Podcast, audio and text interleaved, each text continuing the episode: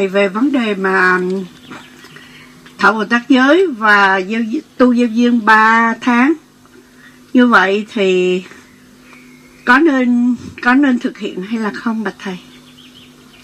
Nếu không có thể tu luôn được gì đâu Phật. Bá quan trai giới đó là xuất gia đoạn kỳ trong 24 giờ.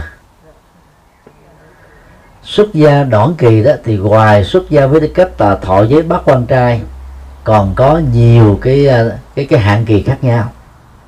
Có khi ờ, 7 ngày có khi 10 ngày một tháng ba tháng một năm ba năm. Các nước theo Phật giáo Nam truyền bao gồm Ấn Độ Tích Lan à, Miến Điện Thái Lan Lào và Campuchia đó. Hiện nay vẫn còn giữ truyền thống xuất gia đoạn kỳ. Tại các nước vừa nêu đó tất cả các chàng trai muốn lập nghiệp mà cụ thể là muốn lập gia đình.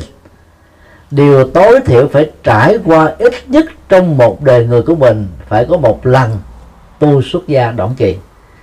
Nếu không làm như thế đó, thì các bậc cha mẹ của cô dâu đó sẽ không ai dám gả con gái của mình cho những người đó.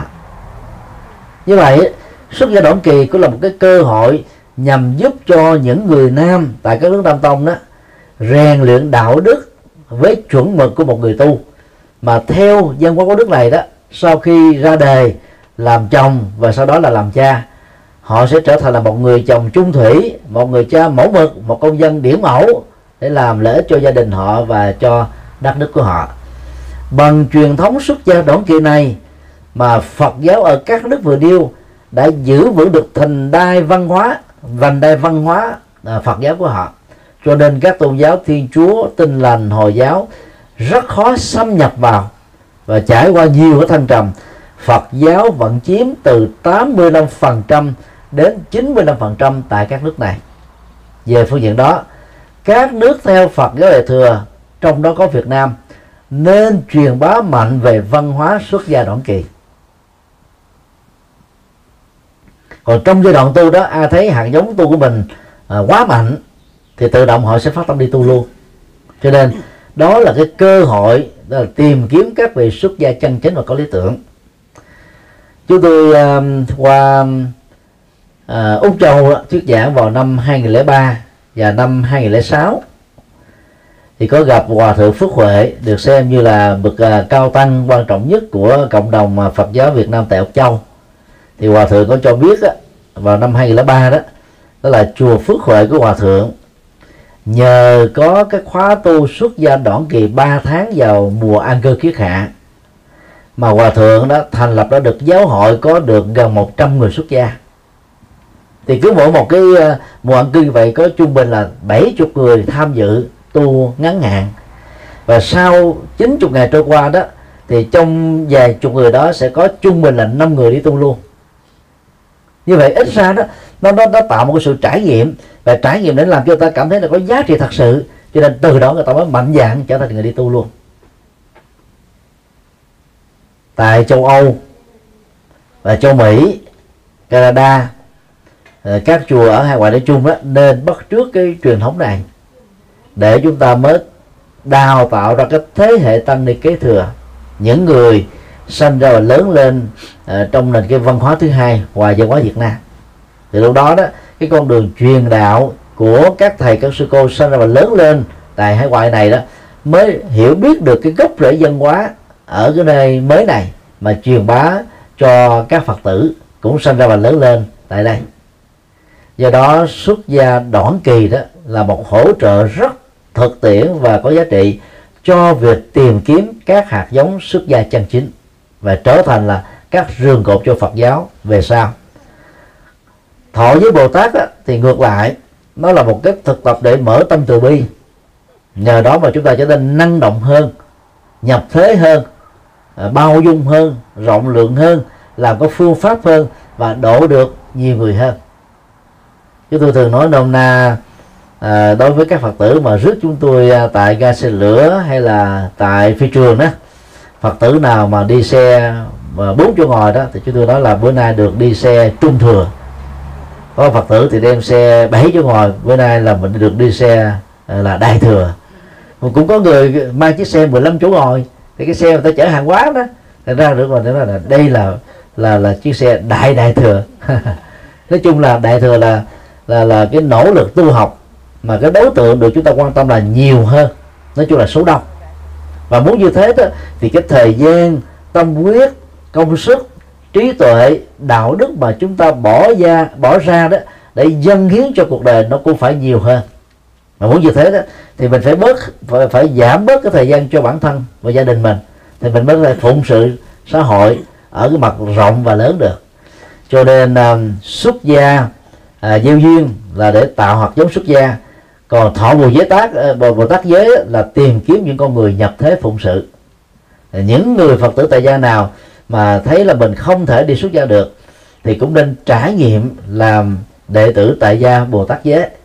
Và khi lúc nào đó mà mình tiếp nhận mà mình làm không nổi nữa, quý vị có thể ờ, gọi là kết thúc cái việc mà tiếp nhận với bồ tát, hoàn toàn không có tội gì hết. Thọ bồ tát giới, hành bồ tát giới, hành bồ tát đạo đang tạo phước báo thật là nhiều và trí tuệ thật nhiều cho bản thân. Còn mình không làm nữa thì mình mất cơ hội để trở thành là người sở hữu được những đức tính cao quý đó thôi tức là mình bị thiệt thòi thôi chứ không có tội. Đang khi đó thọ giới tỳ kheo tỳ kheo ni nói chung là làm tu sĩ phật giáo mà không giữ được là có tội. Còn thọ với bồ tát đó làm càng nhiều là càng tốt còn làm ít đó, thì mình không hưởng được cái phước báo đó thôi thế thôi. Cho nên cả hai đó với bồ tát thì bác quan trai đều hỗ trợ và có thể song hành với nhau. Nhiều người tại gia thọ với bồ tát người xuất gia cũng thọ với bồ tát và do đó làm cho tâm mình trở nên rộng lượng làm được nhiều phật sự hơn.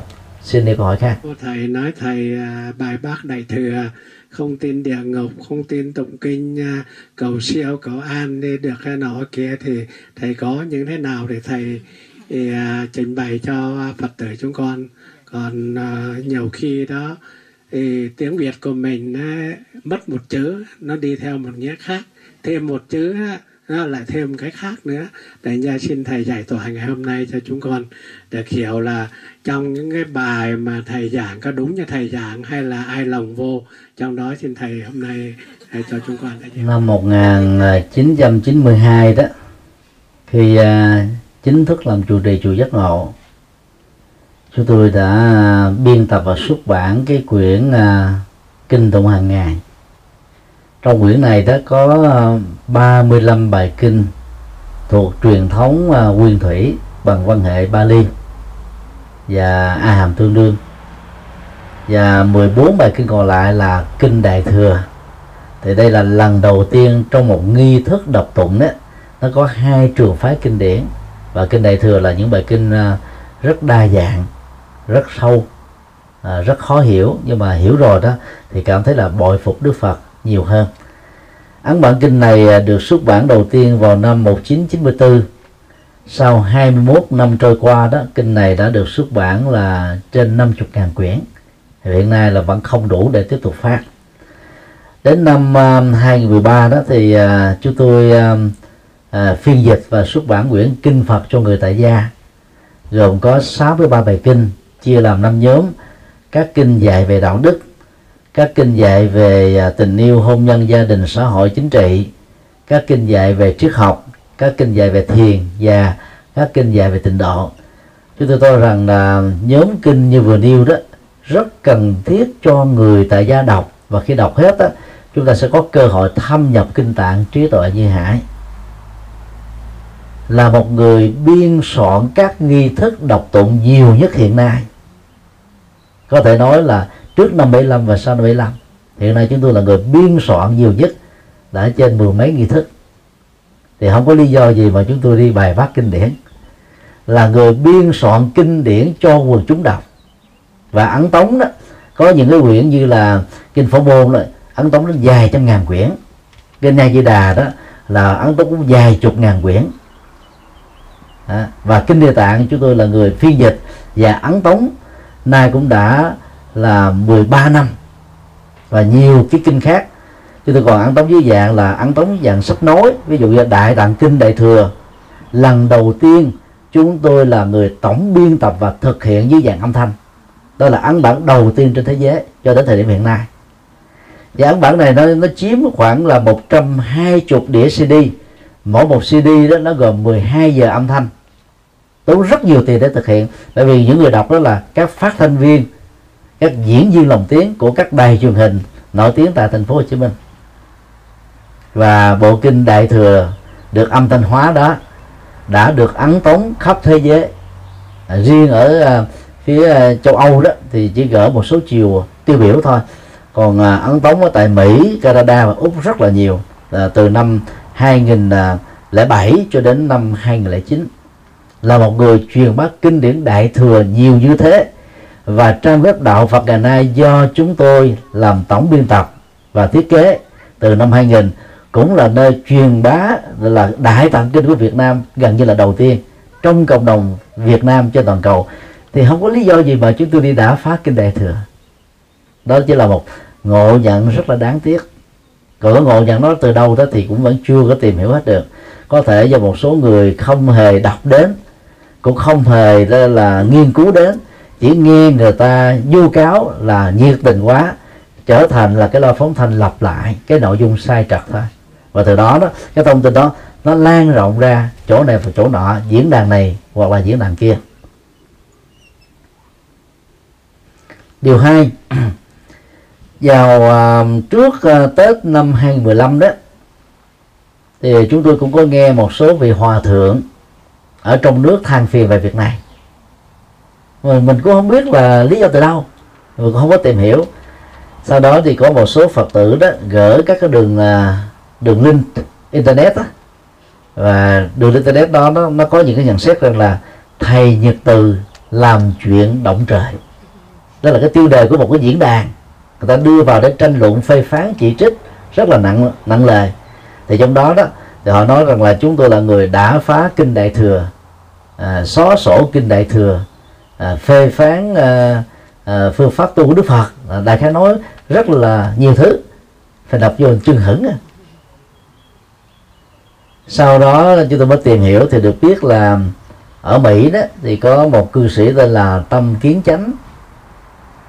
Có viết một cái bài à, mang tựa đề đó là trở về đạo Phật nguyên chất để phụng sự nhân sinh thì bài đó nó nó tình cờ trùng với cái tựa đề bài giảng của chúng tôi. Vào năm à, à hình như là 2009 đó, cho à, khoảng à, à, gần 300 các vị nhà sư hệ phái các sĩ tại tỉnh xá trung tâm trong mùa an cư của năm đó. Thì do vì cái tựa đề của bài viết nó trùng với cái tựa đề của bài giảng và trong cái bài viết đó đó tác giả có đề cập đến thích nhật từ là tên của chúng tôi và tác giả phê phán những vấn đề mà, những vấn đề mà người ta đề cập ra. Nên từ chỗ đó đó, mà người đọc và ba chốt ba nhán, đọc không kỹ, đọc không kiểm chứng, đọc không đối chiếu đó, mới ngộ nhận rằng là thầy thích nhật từ là cái người chủ trương như thế này. Sau đó thì à, chúng tôi có chuyển email đến cho tác giả. Và một ngày sau đó thì tác giả đã có lời đính chính và xin lỗi, đăng công khai ở trên trang web của tác giả đó là lotusroad.net à, thì cái lời uh, cáo lỗi đó, nó vẫn đang còn lưu giữ hiện nay trên trang web. Và trang đạo Phật ngày nay cũng đã um, trích dẫn lại và giải thích lại để cho người ta tránh cái ngộ nhận và hiểu lầm. Nhưng rất tiếc đó ở các diễn đàn người ta vẫn tiếp tục nói như thế mặc dù đã có cái lời đính chánh gỡ vào à, các đường link và nhờ những thành viên của các diễn đàn đó truyền bá thì họ vẫn tiếp tục phê phán. Thì từ đó chúng tôi mới nhận ra một vấn đề đó đó là có một số người trong các diễn đàn lợi dụng vào các cái hiểu lầm để tấn công các tu sĩ Phật giáo trong đó có chúng tôi. Và cái mục đích của họ là chỉ là tấn công thôi. Còn cái chuyện không cần biết người đó có chủ trương hay không có làm hay không cứ tấn công để mà phê phán để tiêu diệt thôi. À, từ đó đó thì các quý phật tử nên cảnh báo à, với chính mình rằng là thế giới internet này đó là một thế giới ảo. Nhưng mà niềm tin vào nó đó nếu không có kiểm chứng á, lại có những cái tác hại thật. Nó làm cho mình đó là hiểu sai về những người khác.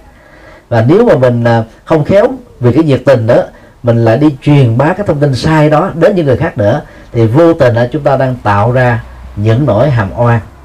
Chỉ vì chúng ta thiếu kiểm chứng thôi cho nên um, ở trong kinh um, tăng chi đó đức phật có dạy như thế này nè. Đừng nên vội tin một điều gì. Chỉ vì điều đó được nhiều người đề cập đến. Và nếu chúng ta bị lệ thuộc tâm lý và số đông. Thế nhiều người nói thì mình nghĩ là à, cái đó nó có cho nên người ta mới nói thế. Không có lửa sao có khói? Đức Phật là thấy rõ những cái ngộ nhận đó cho nên ngài đã cảnh báo. Đồng thời Đức Phật cũng nói là đừng nên vội tin những điều gì chỉ vì điều đó được thầy mình nói đến. Thì mình lấy cái uy tín của ông thầy của mình. Và ông thầy mình bị ông ngộ nhận. Ông nói như thế rồi, thì tự động mình dựa vào ông thầy đó, mình lại truyền bá cái thông tin đó ra, thì mình trở thành là ngộ nhận dây chuyền. Và nếu như nhiều người làm như thế nữa, thì một cái mất sức này nè, từ người này sang người khác nó tạo ra cái ngộ nhận, tạo ra cái sai lầm. Và đó cuối cùng nó không đưa chúng ta đi tới đâu hết cho nên à, trong thế giới internet ảo thì các phật tử tại gia đó phải hết sức cảnh báo à, tỉnh táo nữa. Đó là nên chọn đọc những trang web có uy tín. Thế giới ảo này có nhiều cái nó lừa đảo lắm. Nhiều thông tin là sai lầm lắm. Và nó cũng có những cái chiêu đánh phá Phật giáo bằng như thế này. Tức là họ sẽ viết ra một cái à, một bài gì đó trong đó có 80% thông tin là đúng sự thật. Mà ai là người trong cuộc đều phải thừa nhận không thể nào phủ định được hết á sau đó họ mới lồng ghép vô khoảng chừng 5% thông tin sai thôi. Còn 15 thông tin đó là vô thưởng vô phạt. Thì tự động cái tác động tâm lý lây lan đó mà. Mình thấy là tác giả này nói 80 điều, cho 100 điều tôi thấy là đúng. Thì tự động năm điều viết sai, nói sai cũng bị chúng ta dễ dàng tin theo. Và đây là cái chiêu rất tinh vi hiện nay. Người ta đang áp dụng đến đã phá đạo Phật, chống đối đạo Phật bởi vì trong internet mỗi một người có thể sử dụng đến 10 nickname 20 nickname. Và người ta đóng một tu sĩ, đóng vai là một Phật tử. Có người nào để cái địa chỉ thật, tuổi thật, điện thoại thật, số nhà thật của họ đâu? Mà những người mà nói như thế mà không có những cái thông tin thật á, có nghĩa là họ đã thiếu trách nhiệm trước pháp luật rồi. Mỗi khi có người kiện tụng đến. Thì chúng ta thấy là nó có vấn đề rồi. Còn những người có địa chỉ thật Ờ, có thông tin thật và viết ra có kiểm chứng thật thì chúng ta mới nên tin. Do đó đó phải dùng lý trí để đánh giá các thông tin. Còn các thông tin đó được chúng ta tiếp nhận đó chúng ta cứ ghi nhận đơn thuần là một thông tin thôi. Còn tính đúng và sai của đó cần phải được kiểm chứng để tránh những cái ngộ nhận tránh những cái ờ, cái nỗi hàm quan là vốn nó không cần có ở trong thế giới Phật học. Nói chung à, rất mong các quý Phật tử cảnh báo vấn đề này để à, không tiếp tay với những cái thành thành phần. À, một là ngộ nhận hai là cố tình là nhu cáo xuyên tạc những chuyện nó nó không có thật. À, xin chúc tất cả được an lành. Câu hỏi xin thầy giải đáp cho phật tử chúng con. Kính thưa thầy xin thầy giảng về niệm tâm và pháp niệm thọ chắc là quan trọng cho phụ nữ. Là gì Phật. Niệm tâm niệm thọ niệm pháp đó là ba trong bốn phương pháp quán niệm được Đức Phật giảng dạy. Bài kinh đó được gọi là kinh tứ niệm xứ. Được à, Thầy thị sĩ hành dịch là bốn phương pháp quán niệm. Niệm thân đó tức là nhận thức thân này nó gồm có ba phương diện. Thứ nhất á, nó là một tổ hợp gồm có thân thể tương tác với cảm giác tri giác tâm tư nhận thức nương tinh cha chứng mẹ hình thành. Thứ hai đó nó bất định do vì vô thường à, theo thời gian và không gian. Cho nên là nó làm cho con người trở nên dễ nhàm chán à, dễ bị lệ thuộc dễ bị à, bay đắm. Thứ ba đó nên xem thân này là một cái chiếc xe đưa chúng ta vào trong hành trình cuộc sống. Và do đó cái người à, biết tận dụng chiếc xe một cách khôn ngoan đó thì à, trong suốt mấy một năm mấy mươi năm của kiếp người chúng ta làm được những việc thiện những việc phật đáng làm à, bằng phương pháp quán thân thể như thế này đó chúng ta sẽ không xem thân thể này là thượng đế để bị lệ thuộc vào nó. Và chúng ta cũng không xem này thân thể đó là nguồn gốc của khổ đau để trừng phạt nó. Cái phương pháp mà quán thân đó thì phần lớn người nam nên tu. Vì người nam đó thì nặng về à, hưởng thụ tính dục hưởng thụ tính dục. Cho nên khi tu mà quán bất tịnh ở thân đó nó làm cho người ta chồm gớm nó mà không có gọi là quá đặt nặng về cái lối sống bản năng này. Đồng thời những người nào mà nặng về à, tính dục nói chung đó cũng nên quán thân để chúng ta vượt qua cái cái cái cảm giác mà bị nó chi phối. Còn ba yếu tố còn lại đó nó thuộc về tâm. Là cảm xúc đó là nó thuộc về phần nặng của chị em phụ nữ. Rồi còn tâm á, thì nó gồm có cả nam lẫn nữ. Tâm thì gồm có tâm thiện tâm ác tâm phàm tâm thánh tâm tâm chân tâm vọng tâm sân tâm quan hỷ à, tâm à, tha mái tâm à, buông xả vân vân. Thì đó là những cái cặp phạm trù nó làm cho tâm chúng ta trở nên đối lập. Và việc tu tập tâm đó là giữ lại các hạt giống tích cực để bỏ đi các hạt giống tiêu cực thôi. Còn pháp đó nó gồm có hai nghĩa. Thứ nhất đó là các ý niệm về những chuyện đã qua và những ý niệm về chuyện chưa tới. Thì đây là đối tượng được đức phật kêu gọi chúng ta kết thúc vì làm như thế đó chúng ta mới trải nghiệm được chánh niệm trong giờ phút bây giờ và tại đây. Còn nghĩa thứ hai của pháp đó là chánh pháp. Cụ thể đó là à, thất thánh tài tức là bảy yếu tố tạo nên bậc thánh hoặc là bát chánh đạo vân vân. Nói chung là 37 phẩm trời đạo.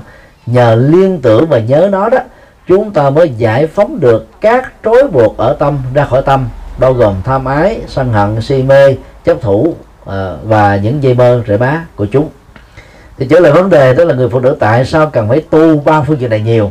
Thì thứ nhất á, phụ nữ dễ chìm vào cảm xúc bởi những lời thị phi. Chìm vào cảm xúc bởi hoàn cảnh thay đổi. Chìm vào cảm xúc ờ, khi mình cảm thấy là mặc cảm hay là dễ bị xúc phạm dễ bị thương tổn vân vân. Cho nên cần phải tu nhiều về phương diện làm chủ cảm xúc rồi làm chủ tâm rồi làm chủ các ý niệm trong tâm thì lúc đó chúng ta mới trở thành là chân nhân ngay trong kiếp sống hiện tại này.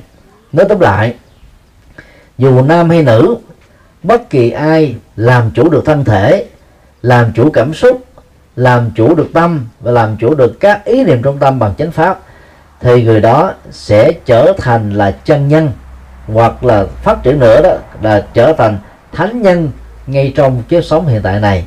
Nên việc tu tập à, tứ niệm xứ có một ý nghĩa đạo đức và tâm linh rất lớn. Và ai thành công được người đó chắc chắn là trở thành người hạnh phúc ở trên cuộc đời này. Xin đi câu hỏi khác tứ thực phần nào là quan trọng?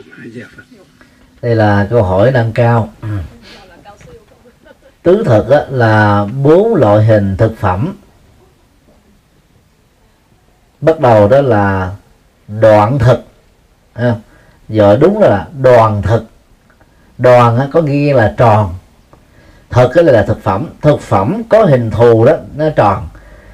Lý do gọi đoạn thực là như thế này vì người ấn độ ăn bóc để ăn bóc đó, thì họ phải nấu thực phẩm nhuyễn ra hết.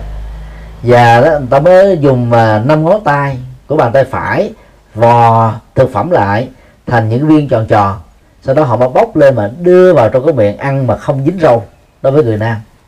Thì từ đó đó tất cả các thức ăn thức uống có hình thù cụ thể thì đều được gọi chung là thức ăn tròn tức là đoàn thực. Cái này đó chủ yếu là đã để nuôi dưỡng cơ thể của chúng ta. Nha không thể thiếu nó được tại vì một ngày mà không ăn là đói chịu không nổi. À, tuy nhiên thỉnh thoảng có nhiều người người ta phải kiêng ăn để giữ ván dốc. Còn à, ăn đủ chất đó một ngày chỉ cần có vài trăm calorie Ờ, đưa vào trong cơ thể bằng đoàn thực là chúng ta có thể giữ gìn sức khỏe được bền vững và dẻo dai này. Nhật Bản đó là nước đi đầu về cái tiêu chí là ăn đủ lượng calorie chứ không phải càng ăn nhiều. Cho người Nhật Bản đó, mọi người ăn đó nó có vài bả gấp thôi với là một vắt cơm là đã đủ rồi. Cho nên là rất khó tìm thấy một người Nhật Bản bị béo phì. Tức là họ làm chủ được đoàn thực ở một mức độ là y học khá tốt thứ hai đó là xúc thực. Xúc thực là các thực phẩm của sự tiếp xúc. Ví dụ mắt thấy, tai nghe, mũi ngửi, lưỡi nếm, thân xúc chạm dễ hình dung. Hầu như là chúng ta bị chi phối bởi xúc thực rất là nhiều. Trong các loại xúc thực đó, có hai loại là khó tu nhất. Thứ nhất là là thực phẩm xúc thực của con mắt. Rồi con mắt là nó ăn mô đen nè, ăn mổ mã nè, ăn thời trang nè rồi ăn màu sắc nè ăn nhà đẹp nè xe hơi hấp dẫn nè ăn tất cả các tình trạng và ăn cái là giới tính hình thù giới tính. Đặc tính chung và đặc tính riêng của từng con người. Là con mắt nó ăn đủ thứ hết nó ăn tất tần tật. Và cái thứ hai đó là là là là là, là uh, cái cái uh, thực phẩm của làn da. Thực phẩm của làn da nó gồm có các mỹ phẩm nó gồm có áo quần nó gồm có những cái trang sức đẹp và nó gồm luôn cả cái sự tiếp xúc cơ thể của nam lẫn nữ hoặc là của những người thuộc giới tính thứ ba. Thì hai phần này đó nó nuôi dưỡng đời sống của người tại gia và đã chi phối đời sống của người tại gia rất là nhiều. Thứ ba là tư niệm thực đó là những thực phẩm ở trong tâm thôi. Ví dụ như là mình là, là vui với Phật pháp à, là vui với là thiền định vui với những điều thiện cao quý vui với những cái giá trị tinh thần thì cái đó là chúng ta đang ăn bằng tinh thần. À, và ngày hôm nào đó mà mình được tưởng thưởng những cái giá trị cao quý đó chúng ta thậm chí có thể không ăn mà bạn không có đói. Và mình đang ngồi thiền đó từ giờ này qua giờ nọ không ăn không uống chỉ cần hít thở không khí có niềm vui nội tại thôi chúng ta vẫn cảm thấy thế nào cái đó nó gọi là tư niệm thực đó. Thì à, trong ba cái um, loại thực phẩm vừa nêu đó thì cái phần à, đoàn thực đó nó cần cho cơ thể. Xúc thực đó nó cần cho các giác quan. Tư niệm thực đó, nó cần cho tâm ý. Nó cần cho tâm ý. Cho nên cái nào nó cũng có ý, ý nghĩa. Vấn đề quan trọng là người tu học Phật cần phải làm chủ được các thể loại hình ăn uống khác nhau.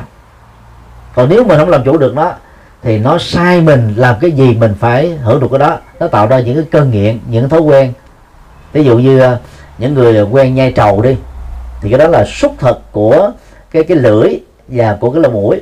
Mùi vị đó nó làm cho mình bị nghiện. Đến giờ đó mà không ăn là chịu không nổi. Không làm ăn gì được hết á. Hoặc có người nghiện thuốc lá mà không có thuốc lá vô là giật giờ lựng thững lừng thừng là không làm gì được. Như vậy là tất cả các loại xúc thực đều dẫn theo cái phản ứng là lệ thuộc tâm lý và lệ thuộc thân nó chối buộc chúng ta nó dẫn dắt chúng ta giống như là cái con lật đặc bị giật dây vậy. Cho nên đó Đức Phật nêu ra học thuyết bốn loại thực phẩm đó, là để yêu cầu chúng ta phải làm chủ được tất cả các loại thực phẩm. Về phương diện này thì người Trung Quốc rất thông minh. Cái chữ thánh ở trong tiếng Trung Quốc á, nó gồm có ba yếu tố hình thành. Phía trên đó thì gồm bên tay trái là chữ nhĩ tức là lỗ tai. Bên tay phải đó tức là chữ khẩu tức là cái miệng bên dưới đó chữ vương tức là người làm chủ. Và theo cái chữ hán gọi là tượng hình này đó bất cứ người nào làm chủ được các giác quan cụ thể là làm chủ được cái lỗ tai làm chủ được cái miệng thì người đó được gọi là thánh. Thánh đơn giản vậy thôi. Tức là thánh làm chủ được tất cả các phương diện tiêu thụ của cuộc sống. Còn người phàm là, là bị lệ thuộc vào nó bị chúng sai thử thôi. Nhờ đó người tu học Phật đó cần phải tập làm quen. Lâu lâu cũng vào chùa ăn cơm trong chánh niệm tức là ăn cơm không có nói chuyện. Nhai thật kỹ. Ăn không phải là để uh, thưởng thức mà ăn để cho nó có đủ dưỡng chất phục vụ cho cơ thể thôi. Chứ không phải là thưởng thức giống như là bình thường. À, rồi à, à, chúng ta làm chủ à, các giác quan là sống một đời sống đơn giản nha. Mắt thấy tai nghe mũi ngửi lưỡi nếm là luôn luôn nó có cái chất liệu của Phật pháp. Còn tư niệm thực của chúng ta là hồi ức về Phật pháp hồi ức về việc thiện hồi ức về việc đạo đức hồi ức về hồi ức về việc à, Phật sự nhân dân thì bằng cách đó đó thì chúng ta có được cái đời sống tinh thần văn hóa à, rất là cao cấp hơn những người đồng loại còn lại. Cái thứ tư là thức thực. Thức là nhận thức đó à, còn xúc là đó là tiếp xúc thôi. Thì cái nhận thức á, thì nó phần lớn là ý thức uh, thứ sáu. Ý thức thứ sáu đó nó tiếp xúc với năm giác quan nó tạo ra một cái phản ứng gọi là cùng thời. Để nó tạo ra những cái nhận thức. Ví dụ như là khi con mắt chúng ta nhìn thấy uh, à, các cái loại hoa đang nở vào mùa hè ở châu Âu thì lúc ban đầu đó mình nhìn mình mình chưa có nhận nhận thức gì hết á thì cái đó nó chỉ là cái cái phần à, à, xúc thực. Nhưng rồi sau đó chúng ta mới đánh giá đây là đây là cái bao cái hoa màu hồng hoa này mềm quan đề lớn, quan đề nhỏ, quan đề mất quan đề rẻ. Thì nó ý thức bắt đầu nó nó nó dẫn ra hàng loạt các cái đánh giá theo cái tiêu chí riêng của nó, dẫn đến các cái phản ứng hoặc thích hoặc không thích. Thì cái đó nó gọi là thất thực. Thì khi mình đi xem một bộ phim, nghe kể một cái câu chuyện, hay là đi thưởng thức một cái ờ, triển lãm, phần lớn là chúng ta sử dụng cái thất thực với lại cái cái xúc thực của con mắt à, còn đi nghe bộ đi đi đi nghe nhạc thì chúng ta sử dụng cái uh, uh, xúc thực của cái lỗ tai và cái cái thức thực của của của uh, ý thức. Như vậy cái cái cái cái, à, thức thực đó nó hoạt động gần như là thường xuyên. Ngoài trừ là trong những lúc chúng ta bị ngủ say hay là bị gọi là à, tiêm thuốc à, thuốc thuốc mê đó thì lúc đó đó là hoạt động của ý thức là tạm ngừng nghỉ thôi. Còn bình thường nó rất là rất là phong phú. Thì các nhà khoa học những nhà uh, uh, khoa học gia lỗi lạc những nhà sáng kiến sáng tạo đó phần lớn là biết vận vận dụng và phát triển cái uh, thức thực theo một chiều hướng tích cực để nó phục vụ cho các giá trị là căn bản của con người. Còn cái phần xúc thực đó thì đôi lúc nó, nó nó trở thành cái hưởng thụ của của của cá nhân thôi. À, người hiện đại này thì, thì chú trọng đến cái phần xúc thực nhiều. Chẳng hạn như là ra về um, à, ga xe lửa hay là ngồi trên máy bay à, hoặc là ở những cái ga ngồi chờ đó. Thì phần lớn đó một gia đình gồm có năm thành viên. Chồng mạnh chồng đó, thì sau chồng sử dụng ipad. Vợ thì sử dụng là à, smartphone. Các đứa con thì sử dụng là chat. Mạnh ai lấy chơi trong thế giới của mình đó là dùng cái xúc thực xúc thực của riêng mình thôi. Còn không quan tâm đến những người xung quanh nữa. Cũng không quan tâm đến những người thân của mình nữa. Thôi, cái thế giới hiện nay đó nhất là kỹ thuật số bị xúc thực đó nó chi phối ảnh hưởng đến độ thiếu nó chịu không nổi. Và ngày nay nhiều chị phụ nữ đã sử dụng Facebook các trang mạng xã hội nói chung. Tức là bày tỏ cảm xúc của mình một hình thức là xúc thực. Trước đây đó là chuyện trong nhà về phố không ai biết. Bây giờ ta chồng vừa giận cũng đem lên nói trên mạng. Con đó là bỏ nhà đi chơi cũng đem nói trên mạng rồi có cái niềm vui rồi mới được cái gì đó cũng đem nói trên mạng. Gần như là nó hoạch toẹt hết. Chúng ta trải nhiều cái xúc thật mà. Cái xúc thật. Và cảm thấy rằng là nó là một cái cái cái để cho người ta biết về mình. À, mà thực tế đó muốn sống hạnh phúc đó, thì người ta ít biết về mình là tốt. Còn người nào mà để ruột để quầy ra quầy da đó cái gì của mình cũng để cho thiên hạ biết hết đó là người đó rất là hề hợp sống với cái bung sung của cảm xúc nhiều hơn cho nên họ rất khó có cơ hội sống hạnh phúc thật sự. Cái cái độ an toàn cái vấn đề an ninh và nhiều phương diện khác đó cũng rất khó đảm bảo đối với một người mà nhu cầu xuất thực của họ. Đó là bày tỏ và bộc lộ ra quá nhiều trên các phương tiện truyền thông và trên các trang mạng xã hội. Cho nên phải cố gắng nỗ lực để làm chủ được cái à, thức thực luôn thì rất là tốt. Là con thì à, trước đây con là người đạo công giáo hồi năm ngoái là con có đi uh, dự khóa tu phật uh, khóa tu uh, mùa hè uh, khóa, dạ khóa tu uh, Âu, châu âu. Uh, con có quyền đạo quy y. Rồi sau đó có uh, con về con nói cái khoe với, với chị bạn con thì chị này thì chỉ là phật tử cũng trên 20 năm rồi. Thì chị mới nói với con là con làm như vậy là không đúng uh, đã là theo đạo thiên chúa rồi mà bây giờ lại theo theo đạo phật như vậy là không đúng. Mày mốt mày chết thì ai ai dẫn mày, ai rước đến rước mày? Rồi con mới nói về con nói là thì uh, ai rước em thì em đi theo người đó em thích ai thì em đi theo người đó. Với, với hơn nữa là em theo em hiển là nghĩ là lúc đó là nghiệp dẫn mình đi chứ mình đâu có chọn được rồi con nói như vậy nhưng mà trong lòng con vẫn phân vân, xin thầy giải đáp giùm con. Nam mô di đà phật. Giữa cô, một người à, từ đạo thiên chúa giáo mới qua đạo phật một năm, và người bạn à, phật tử lâu năm đó thì cô tiến bộ hơn cô ta đến nhiều lần.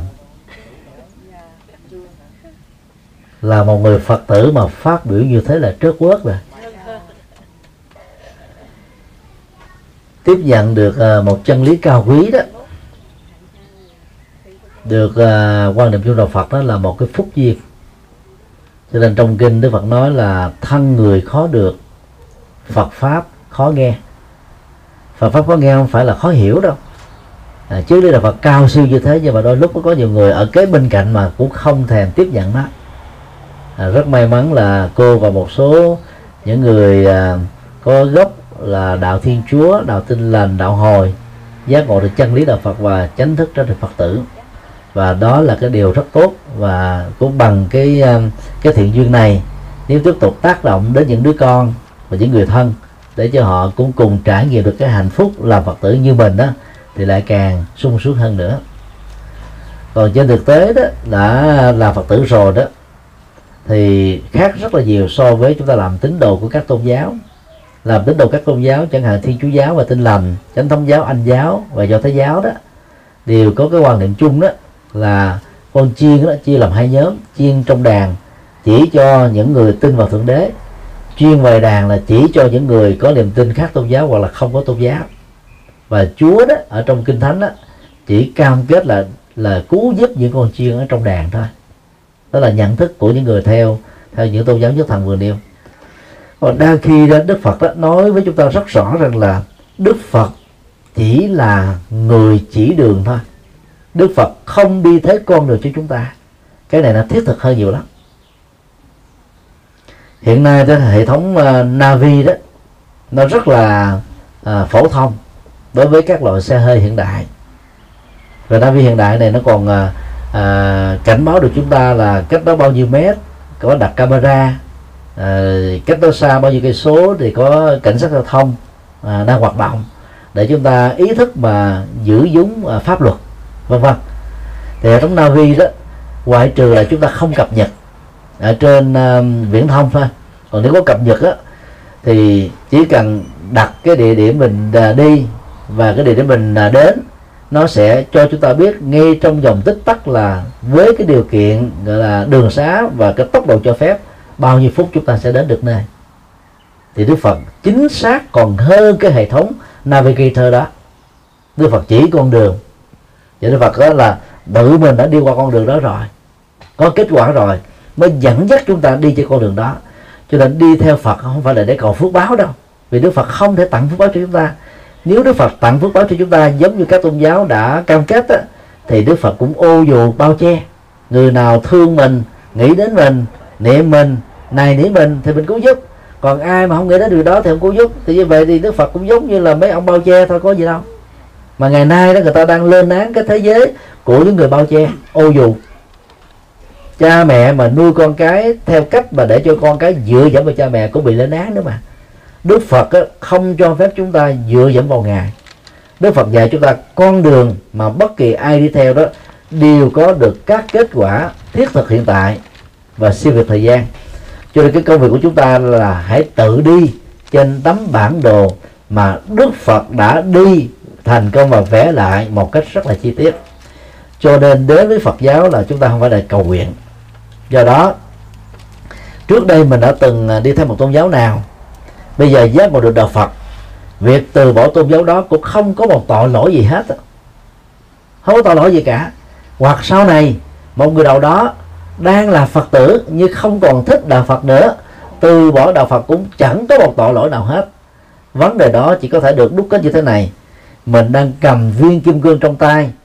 Nhưng mà do vì thiếu cái kiến thức sử dụng, chúng ta quăng đi và lụm cái cục đá màu ở bên đường thôi. Mình tưởng là cái cục đá màu đó nó giá trị hơn cái viên kim cương này. Cái đó là cái thiệt thòi nằm về phía mình thôi. Chứ chẳng có tội gì hết á. Tự do lựa chọn tôn giáo, từ tôn giáo A sang tôn giáo B, được luật pháp bảo hộ.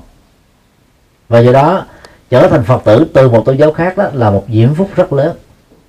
Cho nên là phật tử tại gia chúng ta cần phải thấy rõ được cái giá trị đó. Chẳng lẽ, chẳng những khích lệ mà chúng ta cần phải tìm cách để giúp đỡ nữa. Vì những người mới bắt đầu à, từ tôn giáo khác vào đạo Phật đó còn rất nhiều thứ ngỡ ngàng, có nhiều thứ mình không biết. Cho nên nó cần phải có sự hướng dẫn, nào là tặng sách, nào tặng băng đĩa, rồi hướng dẫn đến khóa tu để trải nghiệm những hạnh phúc bây giờ và tại đây. Còn chết mà chờ thượng đế hay là phật rút đi đó là cái nhận thức quá mê tín thì dù theo tôn giáo nào đi nữa nhận thức đó cũng cần phải được điều chỉnh. Trên thực tế đó theo đạo phật đó các việc thiện sẽ trở thành hộ pháp thật bảo vệ chúng ta. Các việc thiện sẽ trở thành là thiện thần thật để dẫn dắt chúng ta vượt qua được nỗi khổ niềm đau trong cuộc đời. Trên thực tế thì chẳng có ông phật nào đi dẫn dắt chúng ta à, theo kiểu mà ban phước ngăn họa.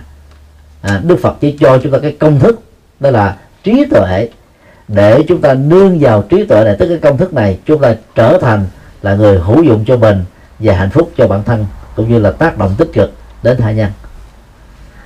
À, kính thưa um, các quý phật tử trong thời gian vấn đáp cũng đã nhiều rồi.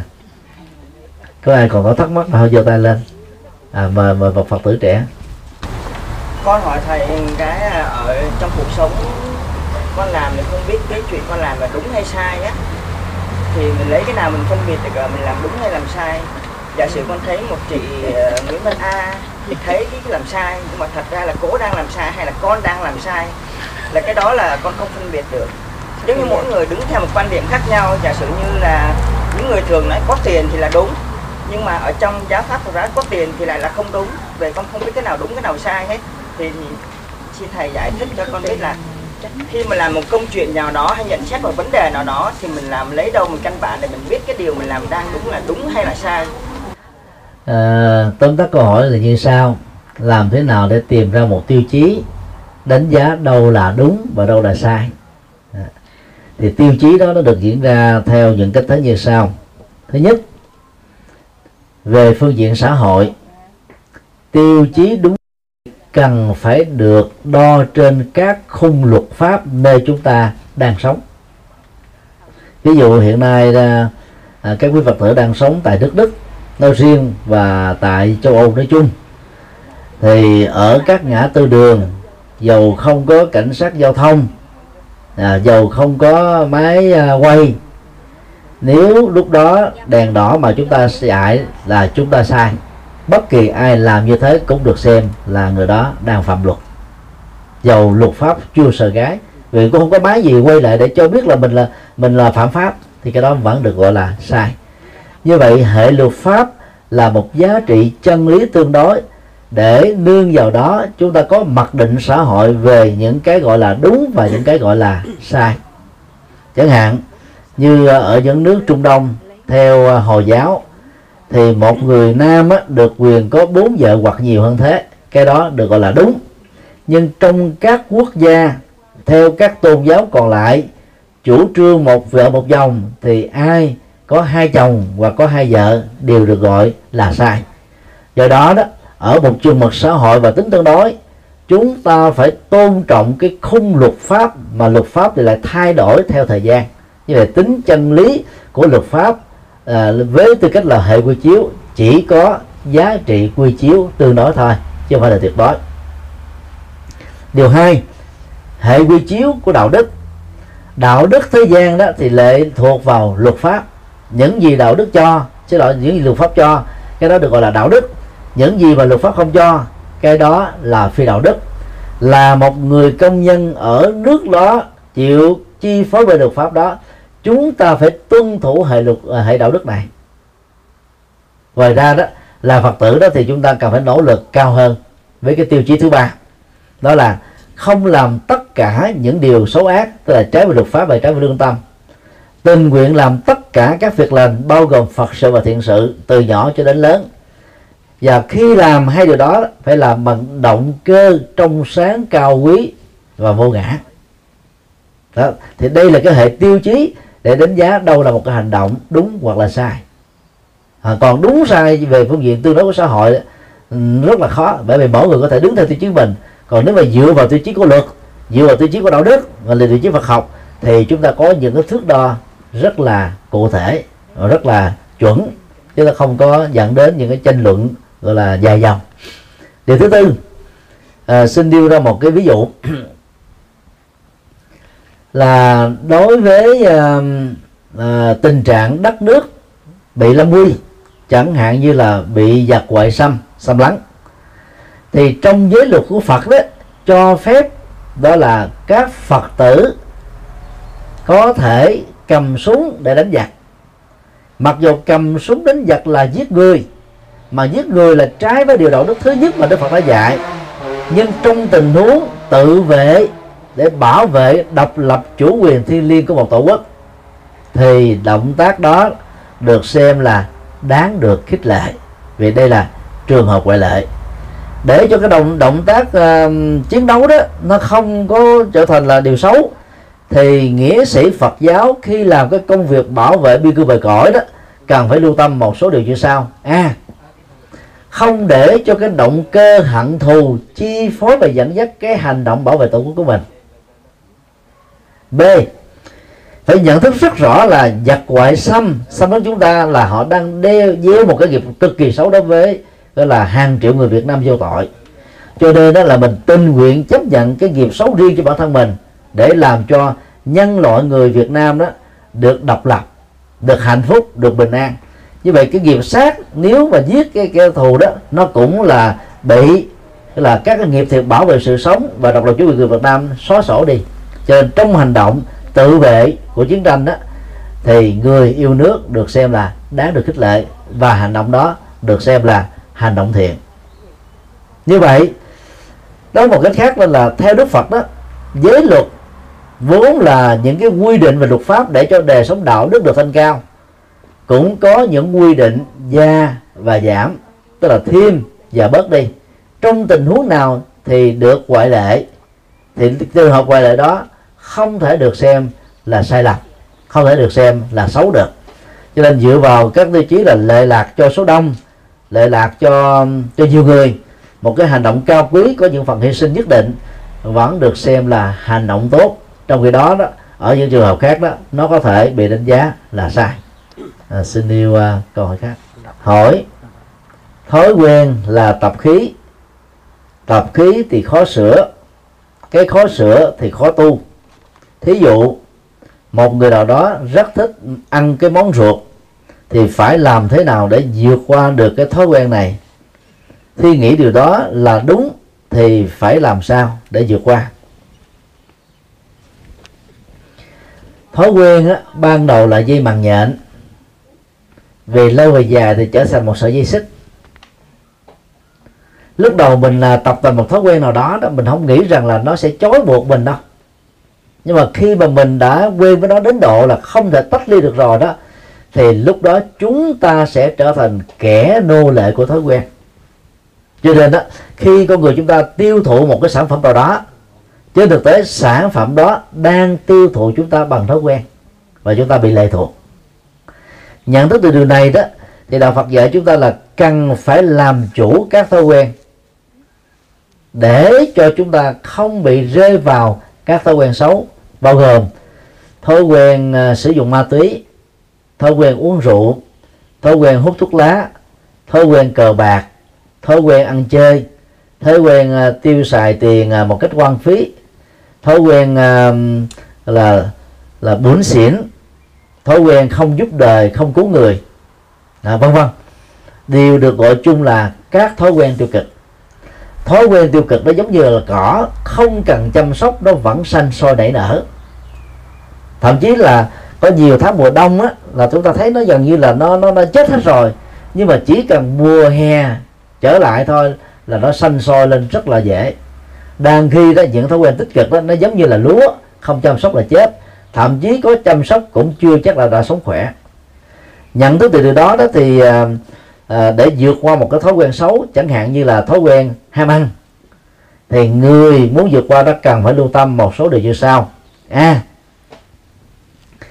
khi cái tâm lý trỗi dậy, thôi thúc chúng ta muốn ăn.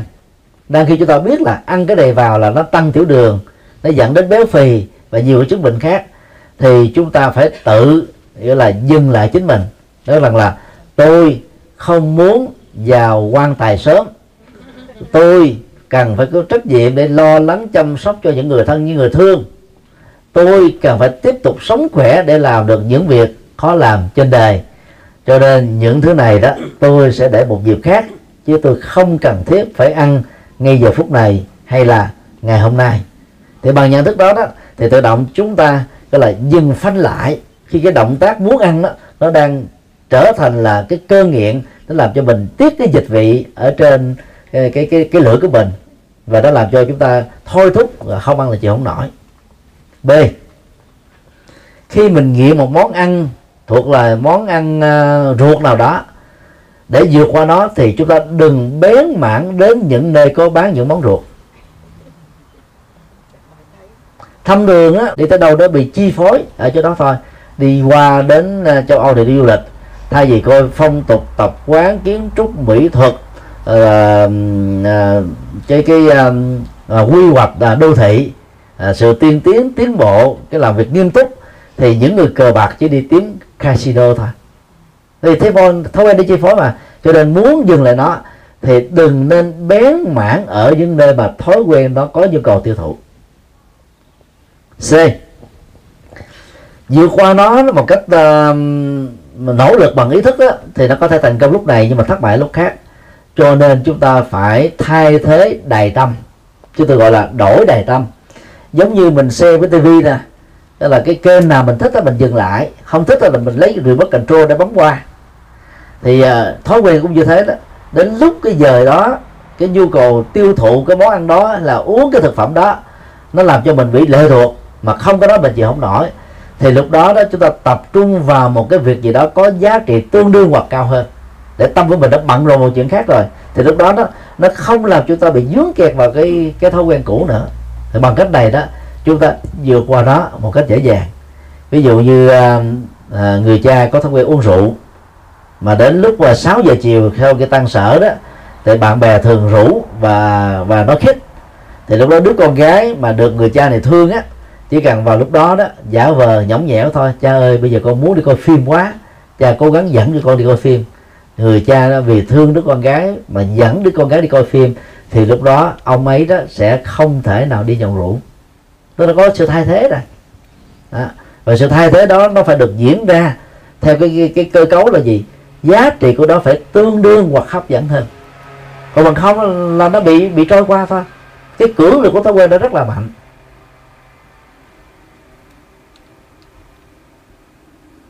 Đó là ba ba bước căn bản để giúp cho chúng ta làm chủ các thói quen tích cực và nỗ lực để vượt qua các thói quen tiêu cực trong nỗ lực chiến thắng các thói đa tiêu cực á, đương sự chính là người tốt nhất để giúp chính mình.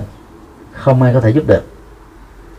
Người cờ bạc có thể hứa rất giỏi, nhưng mà toàn là hứa lèo. Cho nên là thân nhân của những người nghiện cờ bạc, đừng bao giờ tin họ kêu đó chứ thế này. Cho tôi một số tiền này nữa, lần này lần cuối cùng tôi sẽ còn đi đánh bạc. Tôi phải trả nợ họ bằng không họ chặt tay tôi. Cứ để cho chặt tay đừng có sợ thực tế nó không có chuyện đó đâu. Mà nếu có cũng không sao. Thì bụng làm giả chịu. Và mình chu cấp tiền thì họ sẽ tiếp tục nghiện một cờ bạc nữa. Cho nên đó lời hứa của những người đang trong cơn nghiện là hứa hảo thôi. Dù bất cứ là cái nghiện gì.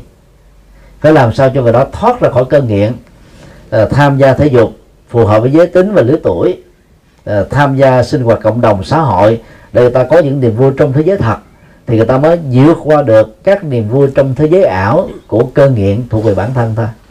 Thì bốn cách này sẽ giúp cho chúng ta vượt qua được các thói quen tiêu cực. Và đây là thói quen ăn cái món ruột ha vốn nó không cần thiết. Yeah. chúc uh, tất cả các quý uh, phật tử được an lành trong chánh pháp và hanh thông trong cuộc đời. Nam mô uh, công đức lâm bồ tát ma ha tát. Ờ, con thì không phải phật tử mà con có cơ duyên uh, với phật giáo bởi vì là người việt nam là người châu á. Thì uh, con có hai câu hỏi muốn hỏi cho thầy. Thì con muốn làm rõ vấn đề này. Đó là thứ nhất câu hỏi nhất là con muốn hỏi là cái văn hóa ứng xử đi lễ chùa. Đó là khi mình lễ chùa thì ngoài việc thắp hương ra đứng trước ban tam bảo thì mình nên làm cái gì thì mới thật sự là đúng? Bởi vì con cũng có được một vài lời khuyên đó là không nên đứng trước ban tam bảo và xin phật là phù hộ cho cái này cái kia hoặc thậm chí là sức khỏe của những người thân trong gia đình. Vậy thì con xin hỏi là vậy thì mình nên làm như thế nào thì mới là một người có biết cách ứng xử đúng khi mà đi lễ chùa? Đấy là câu hỏi thứ nhất. Còn câu hỏi thứ hai đó con muốn hỏi thầy là về cái việc lúc nãy thầy còn nói về việc là hồi hướng khi mà làm công đức. Thì con hỏi con xin muốn hỏi thầy là uh, khi um, con cúng dường tam bảo hoặc là con làm công đức thì mà viết tên của một người trong gia đình và hồi hướng cho người đấy những cái công đức đấy thì điều đấy là nên hay không nên? Và nó có những cái ờ, tốt và có cái mặt xấu nào không ạ? Văn hóa đi chùa đó liên hệ đến cái cách thức mà một người Phật tử tại gia có mặt tại một ngôi chùa. Để thấy được cái giá trị và văn hóa đi chùa đó thì chúng ta phải hiểu rõ được cái giá trị của ngôi chùa. Chùa trước nhất là trung tâm um, đạo đức, nơi mà các à, tu sĩ thực tập và truyền bá cái đời sống cao quý đó. Ngoài ra chùa còn là trung tâm giáo dục vì phần lớn các chùa tại các nước nam truyền đó bao gồm tích lan miến điện thái lan là campuchia có um, trường tiểu học trường trung học nơi mà các cháu thuộc nhiều thế hệ đó được nuôi lớn được học tập và được trưởng thành. Chùa còn là trung tâm sinh vật văn hóa và sinh hoạt cộng đồng vào các ngày lễ hội văn hóa của quốc gia và lễ hội văn hóa của Phật giáo cho nên mái chùa nó, nó gần gũi và gắn bó với đời sống tinh thần văn hóa giáo dục và tâm linh đối với người Phật tử tại gia. Cho nên có mặt tại chùa chúng ta nên tham dự các cái hoạt động bao gồm các phương diện vừa nêu. Lại Phật cầu nguyện Phật. Khi đứng trước bàn Phật tại chùa đó chỉ là một hoạt động tín ngưỡng thôi và cái này đó nó không thuộc bản chất của đạo Phật như rất tiếc đó ngày nay đó phần lớn những người Phật tử tại gia là, là vỡ lòng đó chỉ mới dừng lại ở chừng đó thôi. Cầu nguyện những điều tốt lành đến với thế giới với quốc gia với cộng đồng với gia đình và người thân là một thiện chí. Ít nhất đó, nó thể hiện cái sự quan tâm của chúng ta đối với những người mà chúng ta nghĩ rằng họ cần phải hưởng được những hạnh phúc và bình an cho nên đó mặc dù nó không phải là bản chất của đạo Phật, nhưng đạo Phật không có cấm về những cái cái cầu nguyện tốt lành đó. Do đó, để cho giá trị của việc đi chùa được tốt đó thì chúng ta bớt cầu nguyện và thay vào đó là phát nguyện. Trong cầu nguyện đó cái lợi ích nhóm cho gia đình và người thân chúng ta đó là hệ quy chiếu trong phát nguyện đó, toàn bộ chúng sanh đó là đối tượng được chúng ta quan tâm. Như vậy, cầu nguyện đó, nó hướng về bản thân mình và người thân mình. Cho nên cái tính ích kỷ đó, nó vẫn còn ít nhiều, bị dướng díu. Còn trong phát nguyện đó, thì cái lợi ích quần sinh đó là cao quý hơn. Cho nên đó, chúng ta mở tâm mình ra, dang rộng đôi tay chúng ta ra đối với nhiều người hơn. Đó là cái khác nhau rất căn bản giữa cầu nguyện thông thường và phát nguyện theo tinh thần Phật dạy và người tu học Phật đó nên chọn phát nguyện thay vì là cầu nguyện. Và phát nguyện đó muốn được tốt đó thì bắt đầu đơn giản nhất đó, là hồi hướng công đức. Hồi hướng công đức là thể hiện sự quan tâm của chúng ta cho người thân hoặc là rộng hơn là cho tất cả chúng sinh. Như đã nói trong phần giảng chính đó, là hồi hướng công đức không có nghĩa là toàn bộ các công đức của chúng ta làm được đó, sẽ được, đó là trải về hay là đi vào trong cái túi của người được chúng ta quan tâm. Chuyện đó là không thể. Người hồi hướng công đức là một thực tập từ bi ban đầu và thông qua cái thực tập thể hiện sự quan tâm bằng lòng từ bi đó, bắt đầu chúng ta có các hành động lợi ích rất cụ thể cho người đó. Do đó, nếu chúng ta đến chùa, ghi tên cầu an cho người thân. Thì người thân không vì thế mà được an lành nên nhớ việc này. Tác dụng tâm lý của cầu an là có thật. Ít nhất là về phương diện trị liệu, nhất định nào đó. Mà muốn làm như thế đó, thì à, khi chúng ta cầu mong cái sự an lành đến với người thân của mình, chúng ta phải nói người thân đó biết rằng là lát nữa vào lúc mấy giờ tại ngôi chùa ABC con sẽ thay mặt cha và mẹ đến chùa để cầu nguyện cho cha mẹ vì cha mẹ lúc đó đang bị bệnh ở trên giường không thể đi được. Thì ngay thời điểm mà cái sự cầu nguyện này diễn ra cha mẹ chúng ta cũng hướng ta một cách tương tự. Thì lúc đó cái tác dụng trị liệu về phương diện tâm lý đó là diễn ra thật sự. Tương tự khi uh, chúng ta thay mặt cho người thân của mình làm các việc nghỉ lệ và trước khi tiến hành làm việc đó, chúng ta nói cho người thân của mình biết, thì người thân của chúng ta cũng sẽ bằng cái sự tùy hỷ công đức với việc chúng ta đang làm, có thể đạt được cái cái cái giá trị công đức nhất định nào đó. Cho nên thay vì chúng ta chỉ cầu nguyện hướng tâm một chiều cho người được chúng ta quan tâm, mà người đó không hề biết đến việc chúng ta đang làm, thì tốt nhất chúng ta cho người đó biết để người đó cùng trực tiếp làm, hoặc nếu không trực tiếp làm vì những lý do nhất định nào đó. Thì ít nhất họ thể hiện cái sự tùy hỷ công đức với việc này này việc làm này. Tuy nhiên, việc đó cũng chỉ là phần bắt đầu của các việc thiện thôi. Cho nên tốt nhất, thay vì chỉ cầu nguyện và hồi hướng, chúng ta hãy cùng người được chúng ta quan tâm, làm trực tiếp. Chẳng hạn, một người bà dẫn cháu đến chùa. Thay vì đó, gọi là cầu mong cho cháu mình có phước thì hãy giúp cho cháu mình có cơ hội cúng dường tiền bạc cho tam bảo.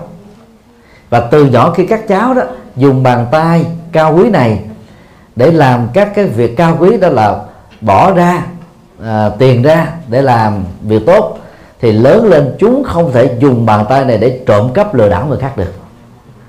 Đó là cách để giúp cho con em chúng ta làm các hành động có ý nghĩa.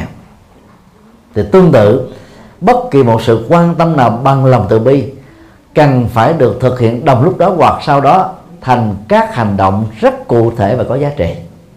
Và bằng cách này, người phật tử có chiều sâu, tức là tu học Phật pháp bài bản, sẽ không đến chùa cầu nguyện nữa. Sẽ không đốt nhang nữa, vì đốt nhang chỉ làm dơ Phật thôi. Bó nhang chỉ có vài ngàn đồng. Mà nếu ai cũng đốt hết, thì trong vòng 2 năm chùa phải tốn vài chục triệu đồng để sơn phết lại. Chẳng có phước gì hết á cho nên Phật tử tu học Phật sẽ không cầu nguyện mà chỉ có phát nguyện thôi. Sau khi phát nguyện thì nhập thế làm các việc lành rất là cụ thể bao gồm các Phật sự và các thiện sự. Thì rất mong uh, tất cả các bà con có mặt tại đây làm được công việc này. Đây cũng là thời gian bắt đầu nảy mầm những mầm mống tội phước như vậy có đúng không ạ? Mong thầy chỉ dẫn. Có tình huống đó khi hạt giống phước vừa gieo xuống đó, là quả phước đang trổ. Tình huống này không nhiều. Điều đó nó sẽ xảy ra khi à, cái à, cái số lượng của phước và cái cường độ của việc phước đó, đó nó rất là mạnh. Mạnh đến độ là nó trổ quả liền ngay lập tức. Ví dụ như uh, nếu đây là một ly à, nước chanh, và thầy do nói chuyện hơn 2 tiếng bị khang thì uống vào một cái là nó thông cổ liền. Rất tiếc là các tình huống trổ quả phước liền ngay lập tức là không có nhiều. Vì cái năng lượng phước mà chúng ta làm nó quá ít. Khi một hạt giống phước được gieo trồng vào trong đời sống của chúng ta đó, thì hạt giống đó phải tương tác với các hạt giống khác còn lại nếu các hạt giống khác còn lại nó nhiều hơn nó mạnh hơn đó thì phước mới gieo này đó, không thấm vào đâu. Và điều đó nó cũng giống như là mình bỏ một viên đường vào trong á, là một cái ờ, một cái thau muối thau nước muối nó không có thấm béo. Độ mặn nó vẫn còn nguyên. Cái lượng đường đó trở nên nó là bị hòa tan và không đáng kể. Do đó đó để có phước liền ngay lập tức. Hoặc là ngay trong kiếp sống hiện tại này đó thì cái lượng phước cần phải được gieo trồng ở mức độ to lớn, chứ không phải là làm tàn tàn qua loa. Khi quả phước trổ với chúng ta, dầu là ngay trong hiện tại hay là trong một tương lai, ngắn hoặc là tương lai dài, thì việc hưởng phước đó đó không dẫn đến cái họa gì hết á. Hưởng phước, tức là mình mình mình đạt được cái kết quả của nó cho các hoạt động có giá trị của mình và người tu học Phật đó thì không dừng lại ở việc hưởng phước, đồng thời tiếp tục tạo điều kiện gieo trồng phước để cho phước đó ngày càng được lớn mạnh hơn. Cũng giống như mỗi ngày chúng ta nó đều ăn ba bữa cơm, uống trung bình là hai lít nước, uống thêm thuốc tẩm bổ và ngày nào cũng làm việc đó. Cho đến lúc nào chúng ta qua đề thôi chúng ta thể làm một ngày rồi ngưng thì việc làm phước cũng vậy. Chúng ta phải làm thường xuyên làm quanh năm suốt tháng làm trên từng cây số. Thì phước nó vừa trổ chúng ta tiếp thu uh, hưởng thụ nó rồi phước khác là tiếp tục gieo trồng. Cứ như thế vận chuyển vần xoay chúng ta lại tiếp tục là người gặp nhiều thượng duyên gặp nhiều quả phúc và gặp nhiều hạnh phúc ở trong cuộc đời. Điều quan trọng là trong lúc hưởng phước chúng ta đừng hưởng nó một mình. Hưởng một mình rồi sẽ hết. Còn mình biết chia sẻ phước cho người khác bằng sự kiểm phước và tu phước, thì phước đó sẽ bền vững và dài lâu. Còn ai làm việc phúc nhiều mà ít hưởng thụ nó, thì phước đó không mất đi. Để giống như chúng ta mở một cái tài khoản và dồn hết các phước báo vào cái tài khoản này, thì nó sẽ đồng hành chúng ta trên từng cái số về phương diện nhân quả đó thì phước sẽ trở thành hộ pháp thật bảo hộ chúng ta trong các hoàn cảnh thật. Phước sẽ trở thành là thiện thần thật để giúp đỡ chúng ta trong các hoàn cảnh ngặt nghèo và những cái trở ngại. Cho nên đó, cũng cùng một bối cảnh giống như nhau. Chẳng hạn như là khủng hoảng tài chính toàn cầu năm 2007 đến 2012 có người thì tự tử chết có người điên loạn, có người đó thì trắng tay, có người đó thì à, mượn rượu giấy sầu.